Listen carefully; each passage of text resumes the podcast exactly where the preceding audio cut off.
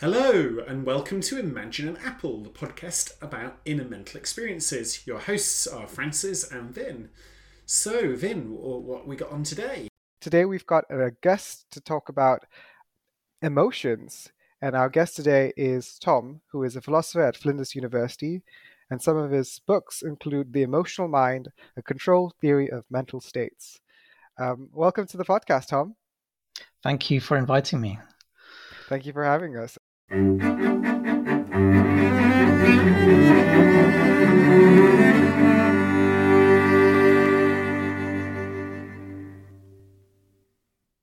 the first thing I want to ask is um, the question of your motivation. Why you, you just give us a little bit of a background about um, what got you into emotion in the first place?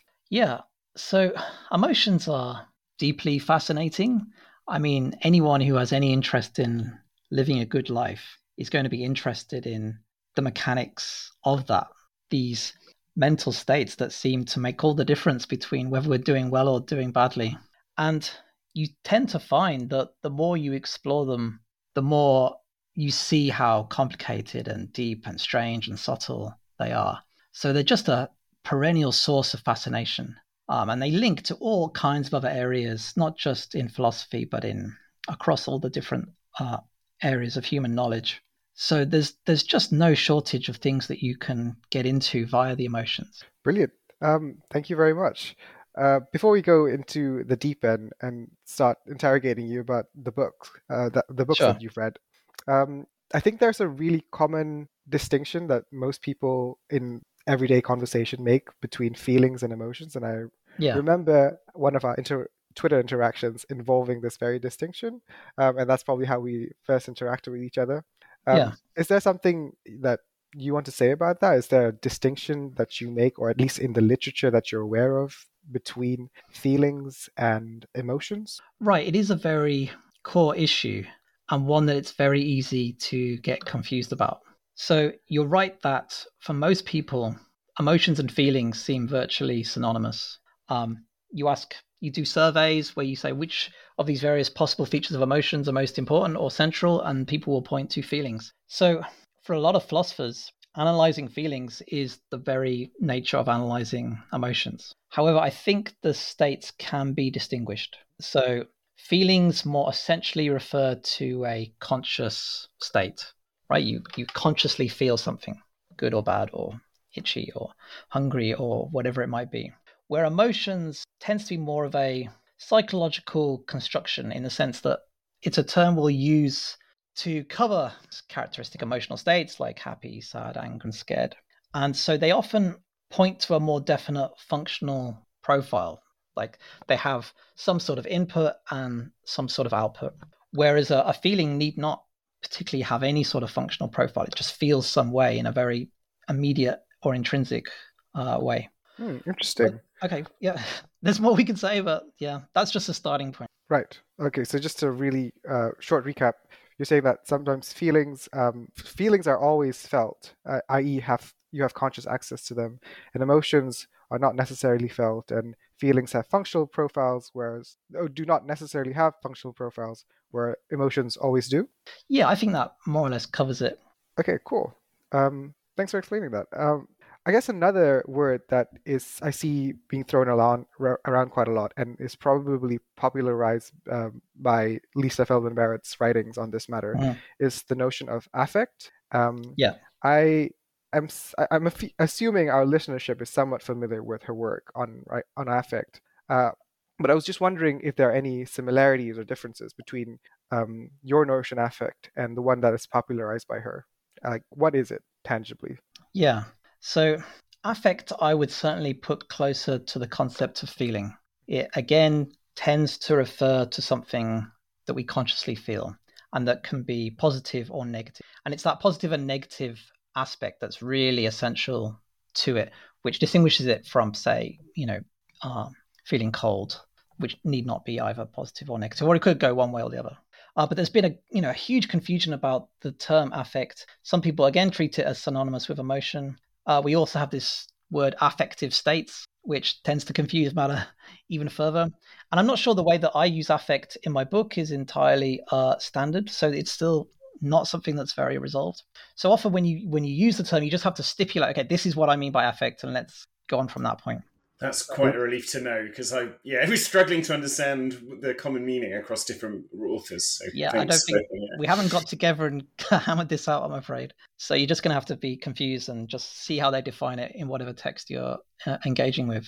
Right. Yeah, that seems to be a common strategy to getting around the literature. Um, I mean, for me, I can well, tell you what I mean by affect, if you like.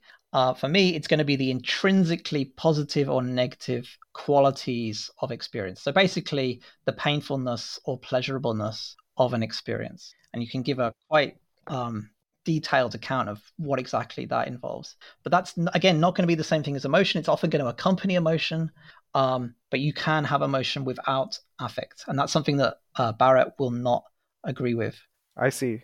Uh, thanks for pointing that out. So this... you mentioned positive and negative, and mm-hmm. I'm guessing that has something to do with valence, which you also happen to write quite a lot about.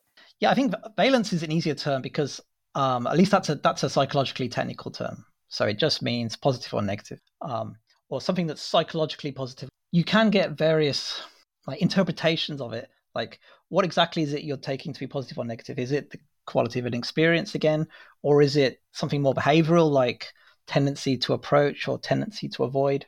Um, or appetitive as opposed to aversive. These, these sometimes get thrown out as well.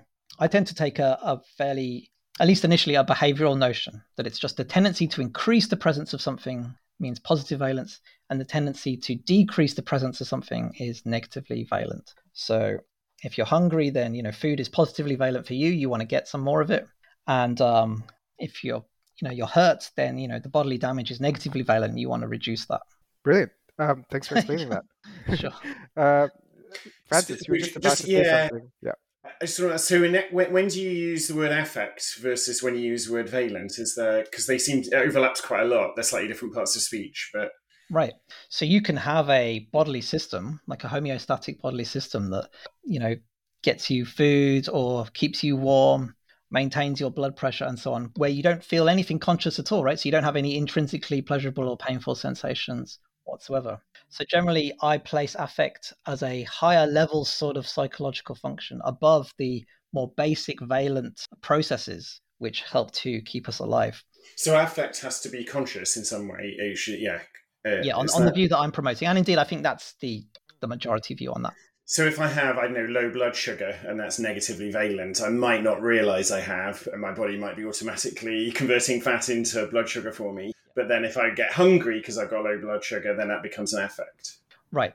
So I tend to say that, well, I don't tend to say, I definitely do say that uh, where a negatively valent system fails, so you, you know, uh, you're hurt and yet you're failing to uh, manage it, you will tend also then to trigger uh, affect as a sort of urgency signal saying, okay, this is really bad, this is really urgent, you need to deal with it. And then symmetrically for positive affect. So you have a lower level or underlying positively valent system. You're trying to get something good. You're trying to get whatever it is you need. And then if you're also successful in doing that, so you're noticeably successful, you've managed to acquire this thing, then you get feelings of pleasure. You'll get the uh, intrinsically positively uh, felt affect. So affect, in some sense, is a higher level system for managing all our various low level um, homeostatic or survival maintaining or just generally our emotional uh, systems. It really helps to um, distribute attention according to urgency. So, you know, our body often gets along with all kinds of functions simultaneously without us having to really worry much about it. But sometimes it, it needs more resources. Sometimes you need to turn all your attention towards whatever this urgent thing might be. You know, you're particularly hungry or you're particularly hurt. And then affect is going to play a big role there in getting the conscious person at a person level to uh, really focus their resources on this particular issue. Right.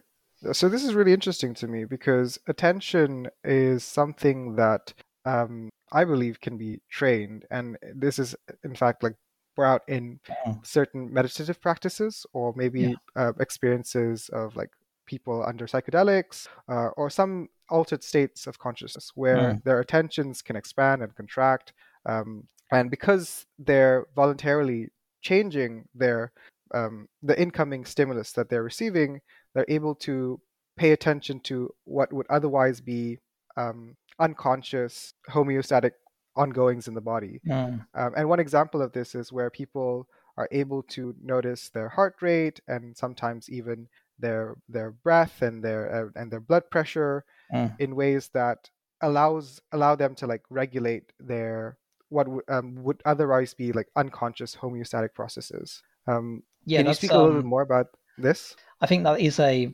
interesting observation. I haven't really taught very much in my work about our powers of generally increasing attention. I mean, what you're generally referring to is what uh, gets called endogenous attention, where you are deliberately um, focusing your attention or or uh, guiding it towards certain issues. Um, I think it's quite plausible that we can train that capacity. I think it's quite plausible that psychedelics indeed could play a role in manipulating it or possibly even boosting it in certain regards. So it's a very interesting area. I mean, I think we're going to see a lot more about how psychedelics or other sorts of meditative practices can really cultivate our powers over our own minds. Uh, but it's yeah, it's an area that's uh, not something I can speak very definitively about at the moment. I think. Yeah, that's fine. All right, let's bring it back to emotions then. So, um, in your book, you've kind of layered it in such a way that you talk about valent representation, affect, and then emotions. Um, is there a difference between like valent representation and valence itself, and what do you, um, how do you use those terms? Yeah, valent representation is this very core notion. I mean, it's a it's a term that I've introduced where I say, okay, at the foundations of the mind, we have this thing, this system called valent representation, and it's basically a way of applying control theory or this notion of negative feedback loops to the mind generally. And then my idea is that we can elaborate these valent representations. We can create we can get them to interact with each other we can get them to reinforce each other or inhibit each other or one knocks off the next one and so on and so in this way you can construct these quite elaborate systems in which layers of valent representation build on top of each other. So the ultimate claim i'm going for is that literally the entire mind is an elaboration upon the basic system of valent representation. So it's it's a way of trying to ground the mind in these very simple uh, systems of negative feedback and homeostatic uh, regulation, which has um, various attractions in terms of giving you something quite naturalistically plausible and evolutionarily uh, plausible. And it's you know not just me; it's it's quite a few other researchers in various other fields who are interested in pursuing this general control theory approach to, uh, to the mind. It's quite a powerful approach that I think uh, helps to really open up uh, our understanding of the mind in all in all these different uh, areas. So I think there's quite a movement uh, going on in that in that space. So, is valent representation uh, another way of phrasing the idea of wanting or desiring? Uh, it can include uh, also being averse to things. So in that sense, I see. Uh, I would say it's closer to the term need Mhm. in terms of ordinary language. Mhm. Um, so, so the most basic valent representations will be your needs, your basic needs. Yeah, hunger, thirst, and air, and all those kinds of things. Uh, but emotions, I mean, it, it's going to be a very broad category. So emotions also count as a subcategory of valent representation. Uh, social uh, kind of interactions will also fall under this category. Certain, uh, often conscious thought you can link uh, under this category too, in that it's also serving uh, motivational goals and regulative ends. So it really, it's a very, very broad category. So it's it's kind of more easy to say what what doesn't count as valent representation. So is Um, it kind of anything with a positive or negative feedback loop, basically? As long as it's in a living creature, yes, Not a thermostat yet.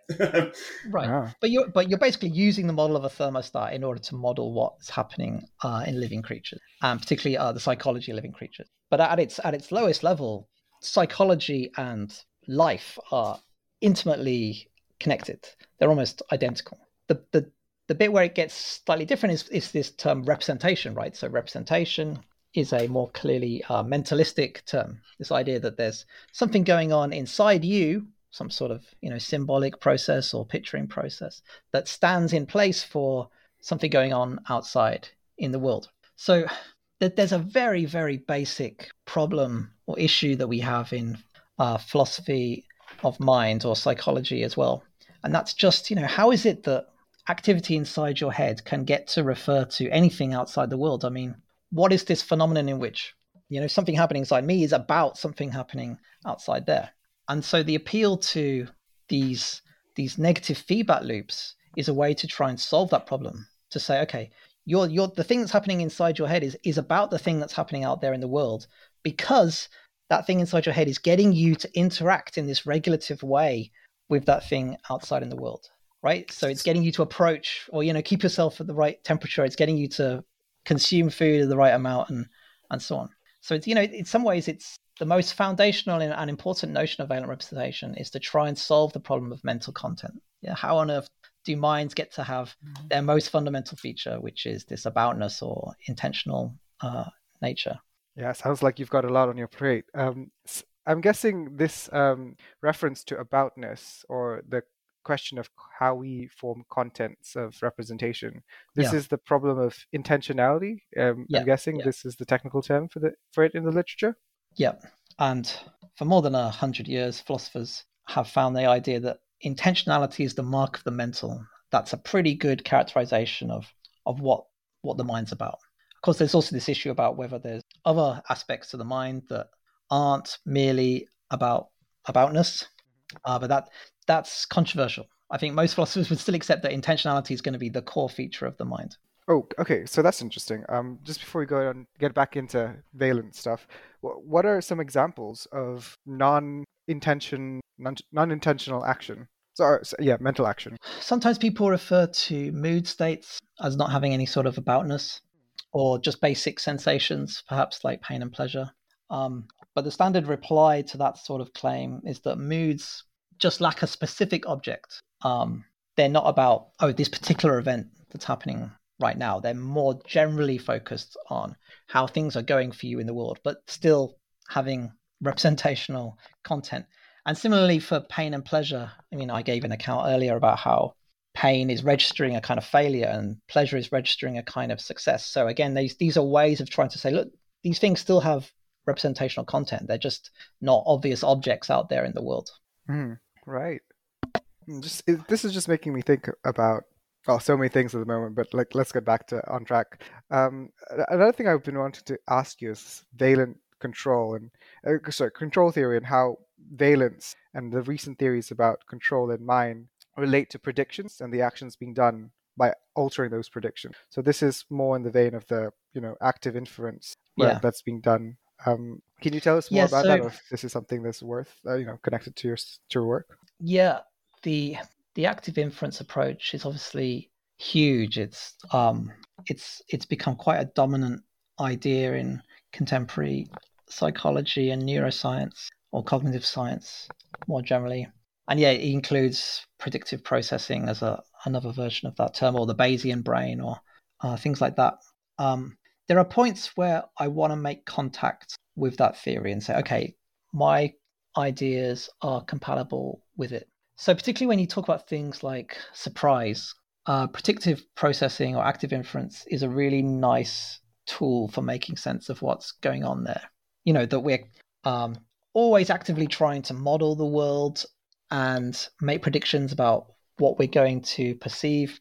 And then surprise is going to occur when that fails, right? That you get a feedback signal from the world that doesn't match your expectations or your predictions. And so they have this notion of surprisal, where it's like a matter of degree how much things fail to match your expectation. And so I, I like I really like that idea that it's a basic need of creatures like us and probably most other creatures that we uh, we want to know what's going on, right? So you can fit this into a regulative framework where you say, okay, we're trying to um, we're trying to maintain our grip on the world. We're trying to maintain a certain accurate picture, and that can fail. And so that's a that's a motivating uh, signal or impetus to you know go and collect some more information, go and move around and try to get your predictions more in tune with how things are. So I definitely make contact with the predicting processing view in that sense, particularly in this idea that um, modeling the world is, is, a is a kind of cognitive need. Uh, but I, I do I do think that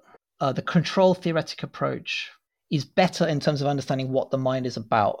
I think that the active inference or predictive pro- processing approach is very good at getting some of the details of how perception and cognition work.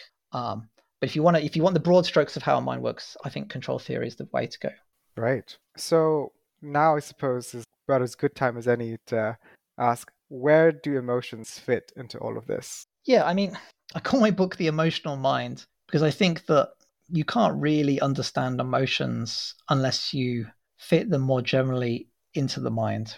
And there's a very good reason to think that because of their complexity and their uh, their reach into all these different areas of life, um, there really is no mind without the emotional capacities. They're right there at the center of the mind. But then you can also have a more narrow conception of emotion where you say, okay, I'm not interested more generally in this kind of evaluative, aversive, appetitive approach.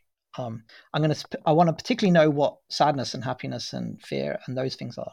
So that's where you might narrow it down and say, okay, so emotions are going to be a particular subcategory of this more valent uh, kind of mental processing.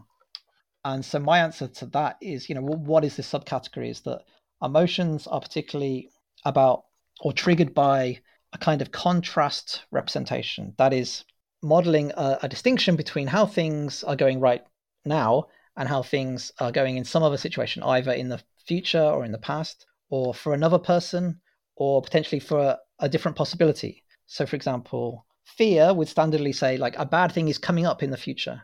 And sadness would standardly say that, oh, a bad thing has happened in the past. Or uh, gratitude would like, something uh, bad could have happened, but actually something good happened instead, right? So again, there's this contrast between how things are and how things could be. And then things like the social emotions, where um, there's a contrast between, you know, whether things are going well for you but badly for someone else. So that might be uh, the emotion of sympathy, or jealousy, where you get the reverse, right? Something good's going for someone else when you feel like it should be going on for you.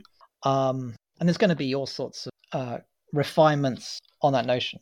But the but for me, the very core idea of emotions, as opposed to things like pains, pleasure, hunger, tiredness, or uh, moods, um, emotions are going to be involving this contrast representation between how things are now and how things in some other state are. So that's super interesting. So all of those require quite a lot of cognitive complexity to like model a different world in the past, the future, in an alternate reality, and comparing yeah. reality to that world. It's gonna it's gonna need a bit more complexity than standard like hunger or pain. So you're going to need an, an animal that's at least capable of memory or imagination and being able to kind of so retain these pictures of things that are not currently present and make a comparison between that and what they are perceiving. Uh, but I think that shouldn't be too demanding. I mean, any good theory of emotion should not exclude um, the majority of the animal species or indeed uh, human infants. So you want something fairly low level. And so I do think that the that the appeal to contrast representation should be available to most animals. Certainly mammals, probably birds, maybe some lizards, you know, or reptiles, uh, but maybe not insects, right? So I mean that's that's pretty vague, but um, you're you're trying to. I mean, just when you're constructing a theory, you're trying to say, okay, yeah, this is the kind of thing that could fit uh, plausibly various other creatures. Right. So one thing I'm interested in is um, this hierarchy that I sense is developing, where you have emotion, uh, we have the basic needs that some mm-hmm. most animals have, and then emotions which only animals with more sophisticated cognitive capacities have. And then you mention the social emotions, yeah. um, and I'm sure you're familiar with this term meta emotions as well. Is there a similarity um, between these two things? Are they referring to the same thing, or are, are you using them differently? Um, so just on meta emotions, yes, certainly. So any, anytime you have an emotion about an emotion, we'd call that a meta a meta emotion. Um, I don't think you need particularly special uh, theory to deal with meta emotions, but I do think that pretty much any emotion regulation process where you you, you know you're self consciously uh, monitoring and then acting on your emotions that would count as a meta emotional process. Um, so I link that particularly with some of our more conscious uh, thinking strategies. Um, I think the social emotions are a definite level beyond uh, our regular emotional capacities. Um, of course, we have these terms, you know, these social emotion terms like embarrassment or guilt. Um, so I do, I do think yes, you need quite a, another level of mental sophistication in order to be capable of social emotions. Uh, but the way I like to talk about social emotions is that they're not necessarily just like these these particular categories like uh, guilt or embarrassment there's just a layer of sociality that you can add to any emotional state where the emotion becomes part of a social negotiation. So my anger in part will have this expressive component that might be uh, functionally aiming to you know signal to others that you know i'm in this i'm in this state and that i'm owed some sort of response from them as a result uh so, so you know or you know even basic uh, fear responses or sadness responses typically have an expressive component where they're often directed at you know achieving some sort of response from other people. I mean that's why infants cry right? To to get some kind of response from their caregivers. So the sociality is, is definitely a layer of emotion that gives it this extra uh, functionality. And it's you know virtually every human emotion has a sociality or social aspect uh, to it. But there will be again there'll be animals that don't have that sort of social um, aspect to their emotional states but still having emotions all the same. Right. That's really fascinating. I mean this idea of sociality i can see why this would be really relevant to our moral decision making um, and how emotions play a vital role in regulating our behavior.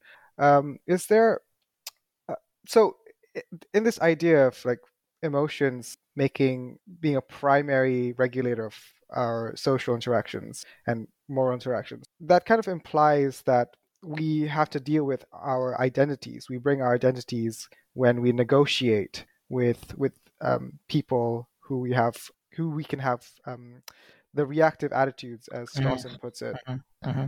and i was wondering if identity plays a role in emotional regulation or if it's the other way around or if it's more like a, a, you know continuous feedback loop between the two so certainly when you establish a relationship with another person it's important that you can identify that person over time that's the very same person i was interacting with yesterday um, and maintaining those relationships does require a a level of thought where you can say okay this person exists from time A to time B to time C, um, and I can see how they're developing over time.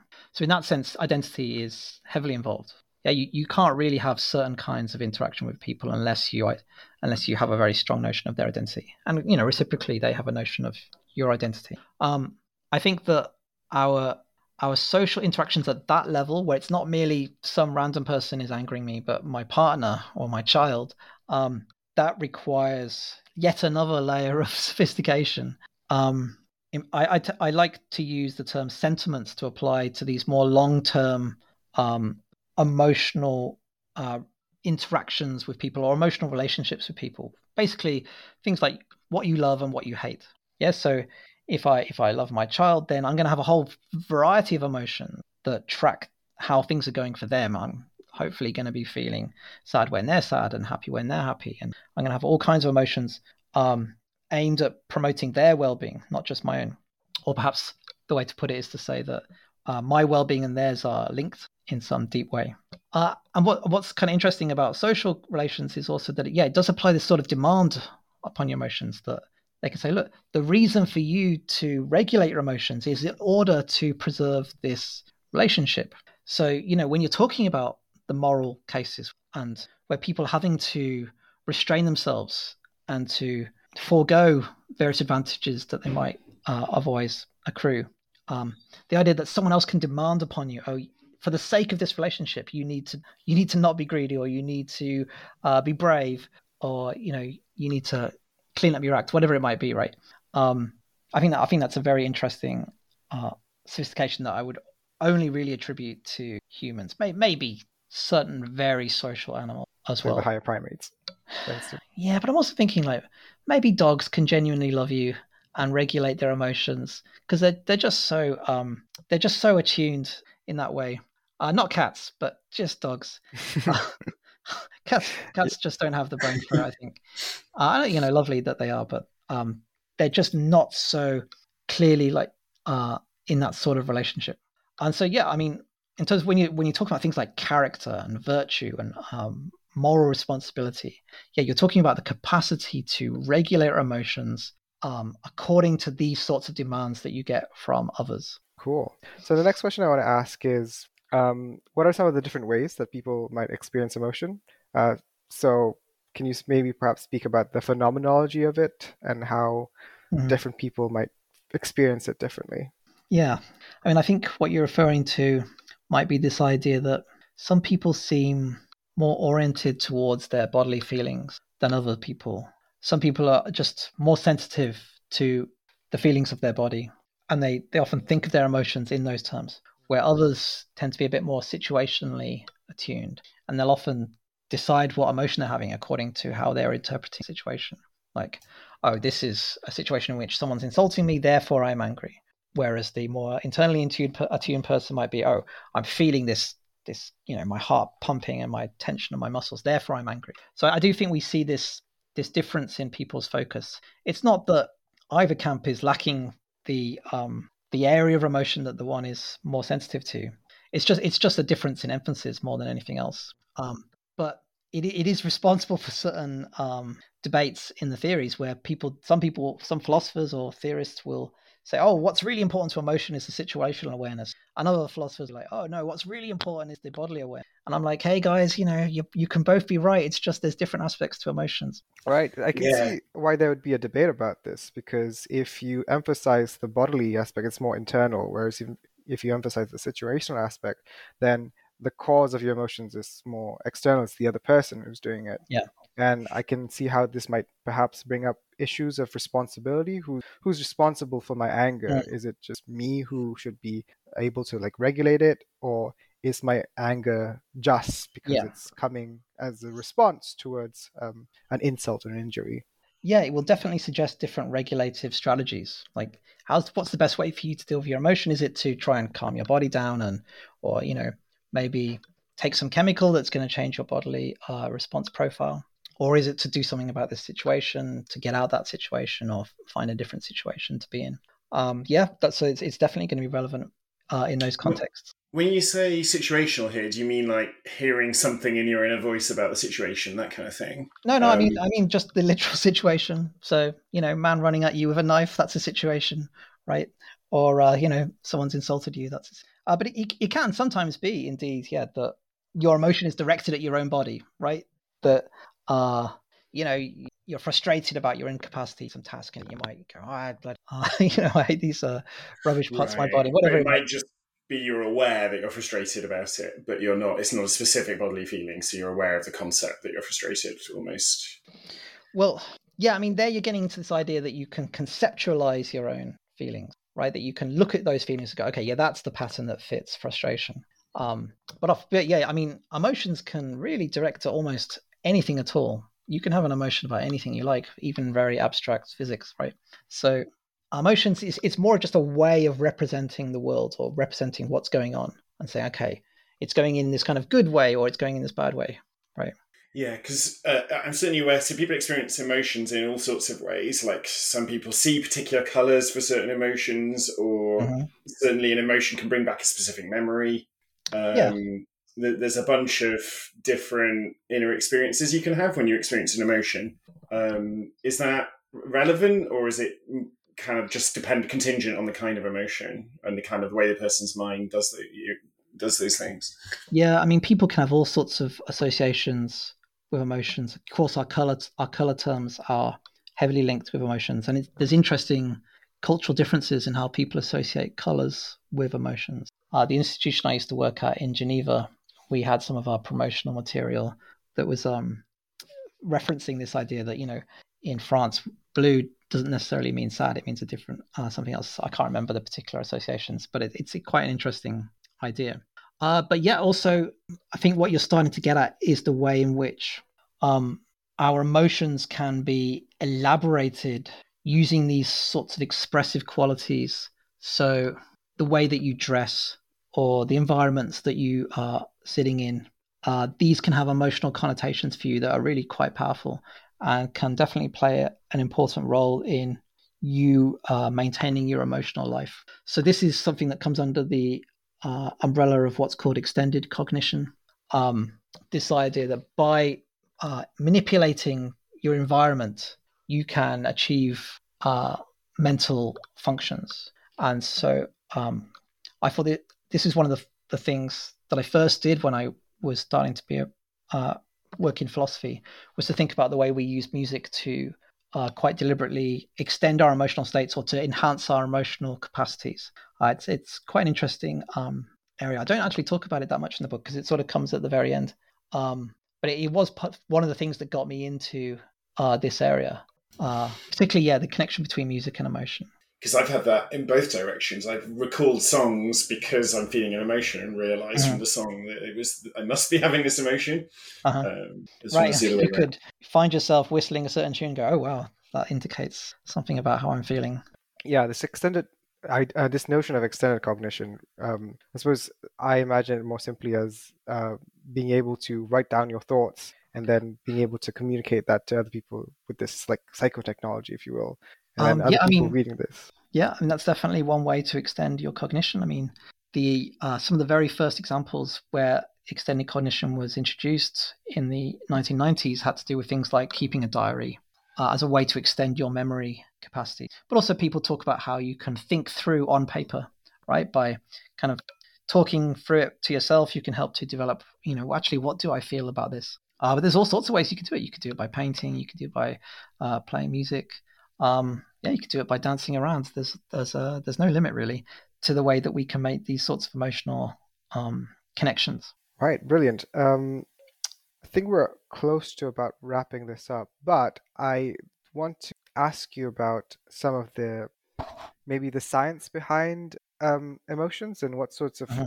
experiments that led has led to us knowing about these emotion uh, emotions slash affects yeah, I mean it's a it's a pretty big field.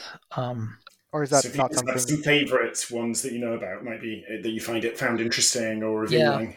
I mean, one of the most interesting ones goes all the way back to William James, and it's this idea that um, by deliberately expressing an emotion, you can arouse that emotion, right? So it's it has a quite Victorian style in the way that he he talks about like how you can smooth the brow and straighten your back and put on a smile, and then you'll be feeling happy, right? Um, so this is uh, this became known as the facial feedback hypothesis.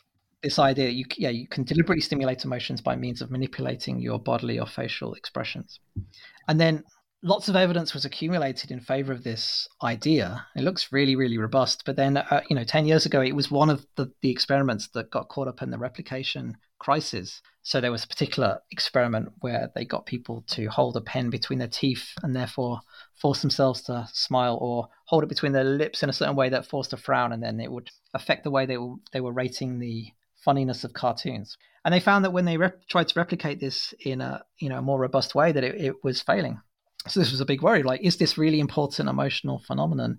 Uh, not in fact the case. So my impression is that uh, it's probably less significant than we thought it was. But I'm, I'm I still find myself uh, pretty convinced that by deliberately manipulating our bodily states, we can arouse the associated, and that it is a pretty good clue that emotions have this uh, essentially bodily nature to them that they are in part bodily uh, phenomenon. But yeah, it's, it's, it's precisely those one of those cases where you um, you'd want the social psychologists to really figure it out what the hell's going on, and uh, you know whether there's different experimental paradigms where this thing works or what kind of variations might be going on. So that's a very artificial experiment, and it's very different from I don't know when people say go out in the fresh air and the uh, and you'll feel happier, and it feels like that is the case. But well, that's yeah, such a different experiment from sticking a pen in your lips. yeah, they have to find ways to um, trick people, right? So that's what the psychologists are all about. You need to try to manipulate people without their awareness. But I do think in this case that you can perfectly consciously manipulate your bodily condition, and it will start to uh, create so- emotional associations for you. Um, you might then embrace those associations, or you might reject them, right? So consciousness, conscious awareness of the technique tends to complicate matters. But I do think this is one of those techniques that does work with conscious awareness. Um, any other uh, experiments that immediately come to mind from that you reference in your book, or? Uh, I mean, there's the only other one that comes leaps to the top of my mind is these studies about uh, consciousness of emotion. So you know, it's it's a it's a very tricky question to answer, like whether emotions are essentially conscious states. Uh, but there's a there's a nice experiment by uh, I think it's Winkielman and Berridge where they are they're flashing up pictures of emotional faces so quickly that people don't consciously recognize that they've seen those faces. And yet you are then seeing certain differences in their behavior as a result, which indicate that they are feeling some emotion. Uh, but what's what's really interesting is that you can then ask them, you know, are you having an emotion right now? Or, you know, what, what are you feeling? And they, they don't report anything. And so you're seeing these very subtle behavioral effects, which indicate, look like, you know, they're having an emotion, but they're not aware of uh, this happening to them. Uh, and so, you know, that's that's a very important piece of evidence if that indeed uh, is robust. Oh, so you're not completely sure if they replicate. You literally can't be sure of anything in this area. Right? Okay. We've had too many, too many disasters uh, and failures of these things. Yeah. Right. Do you think it's something we can get better at, like as the whole of humanity, at doing these kinds of experiments? Yeah, I mean, you know, do more science. The solution is not to give up; it's just to keep doing it and do it more carefully. Right so obviously there's an intimate link between psychology science and like philosophy as when it comes to emotions. Um, why did you approach emotions from this philosophical perspective as opposed to becoming a psychologist and studying it that way? I mean that's partly just my background. I did a degree in philosophy because i wasn't just interested in the mind i was interested in the whole universe. Um, and, and the lovely thing about philosophy is that you can flit from one area to another uh, quite happily where a psychologist will be bogged down in following certain experiments uh, over many, many years. So I, I, did find that once I was trying to get serious about how the mind works, that I'm reading a lot of psychology and I'm reading a lot of neuroscience and trying to get to grips with how they model things. Um, so I, I, certainly don't want to do any philosophy independently of uh, psychological research. Um, I think it's absolutely essential to what we're doing in philosophy in this area, particular in particular. Um, but you know, sometimes philosophy has the advantage that it allows you to think a bit more broadly and sometimes a bit more deeply about okay what are the you know the basic principles of the mind that are at work here? And you know sometimes the psychologists they're just moving from one puzzle to the next. They're not really taking the time to think about how all this stuff is supposed to fit together. And that for me you know part of what makes this area interesting is that you are you know we can build these quite big pictures of how the mind works. Right and with that, I guess uh, big picture approach is what you're all about. And yeah. I think that should be a pretty good place to, to end this. Um, uh, since we're coming up to the 50 minute mark now, but where can people find your work? Um, you have a book and you have a Twitter. Um, is there yeah, any I, other I have a website can... where you can download pretty much everything I've ever written. So no one should ever ever be wanting to read something I've written and not able to do so. If they want to read it, they should always just email me and ask. Uh, and in general, you know, researchers like to be contacted by people who are interested in their work. So don't feel shy. Always get in touch. Wonderful. Right. Um, any last uh, thoughts uh, and words, uh, Francis? Yeah, we'll link in the show notes to lots of Tom's things. He's got a lot of content online about this. It's really good. Cool. Cool. Right. Thank you very much. Yeah, thank you. Thanks, Tom. That was fantastic.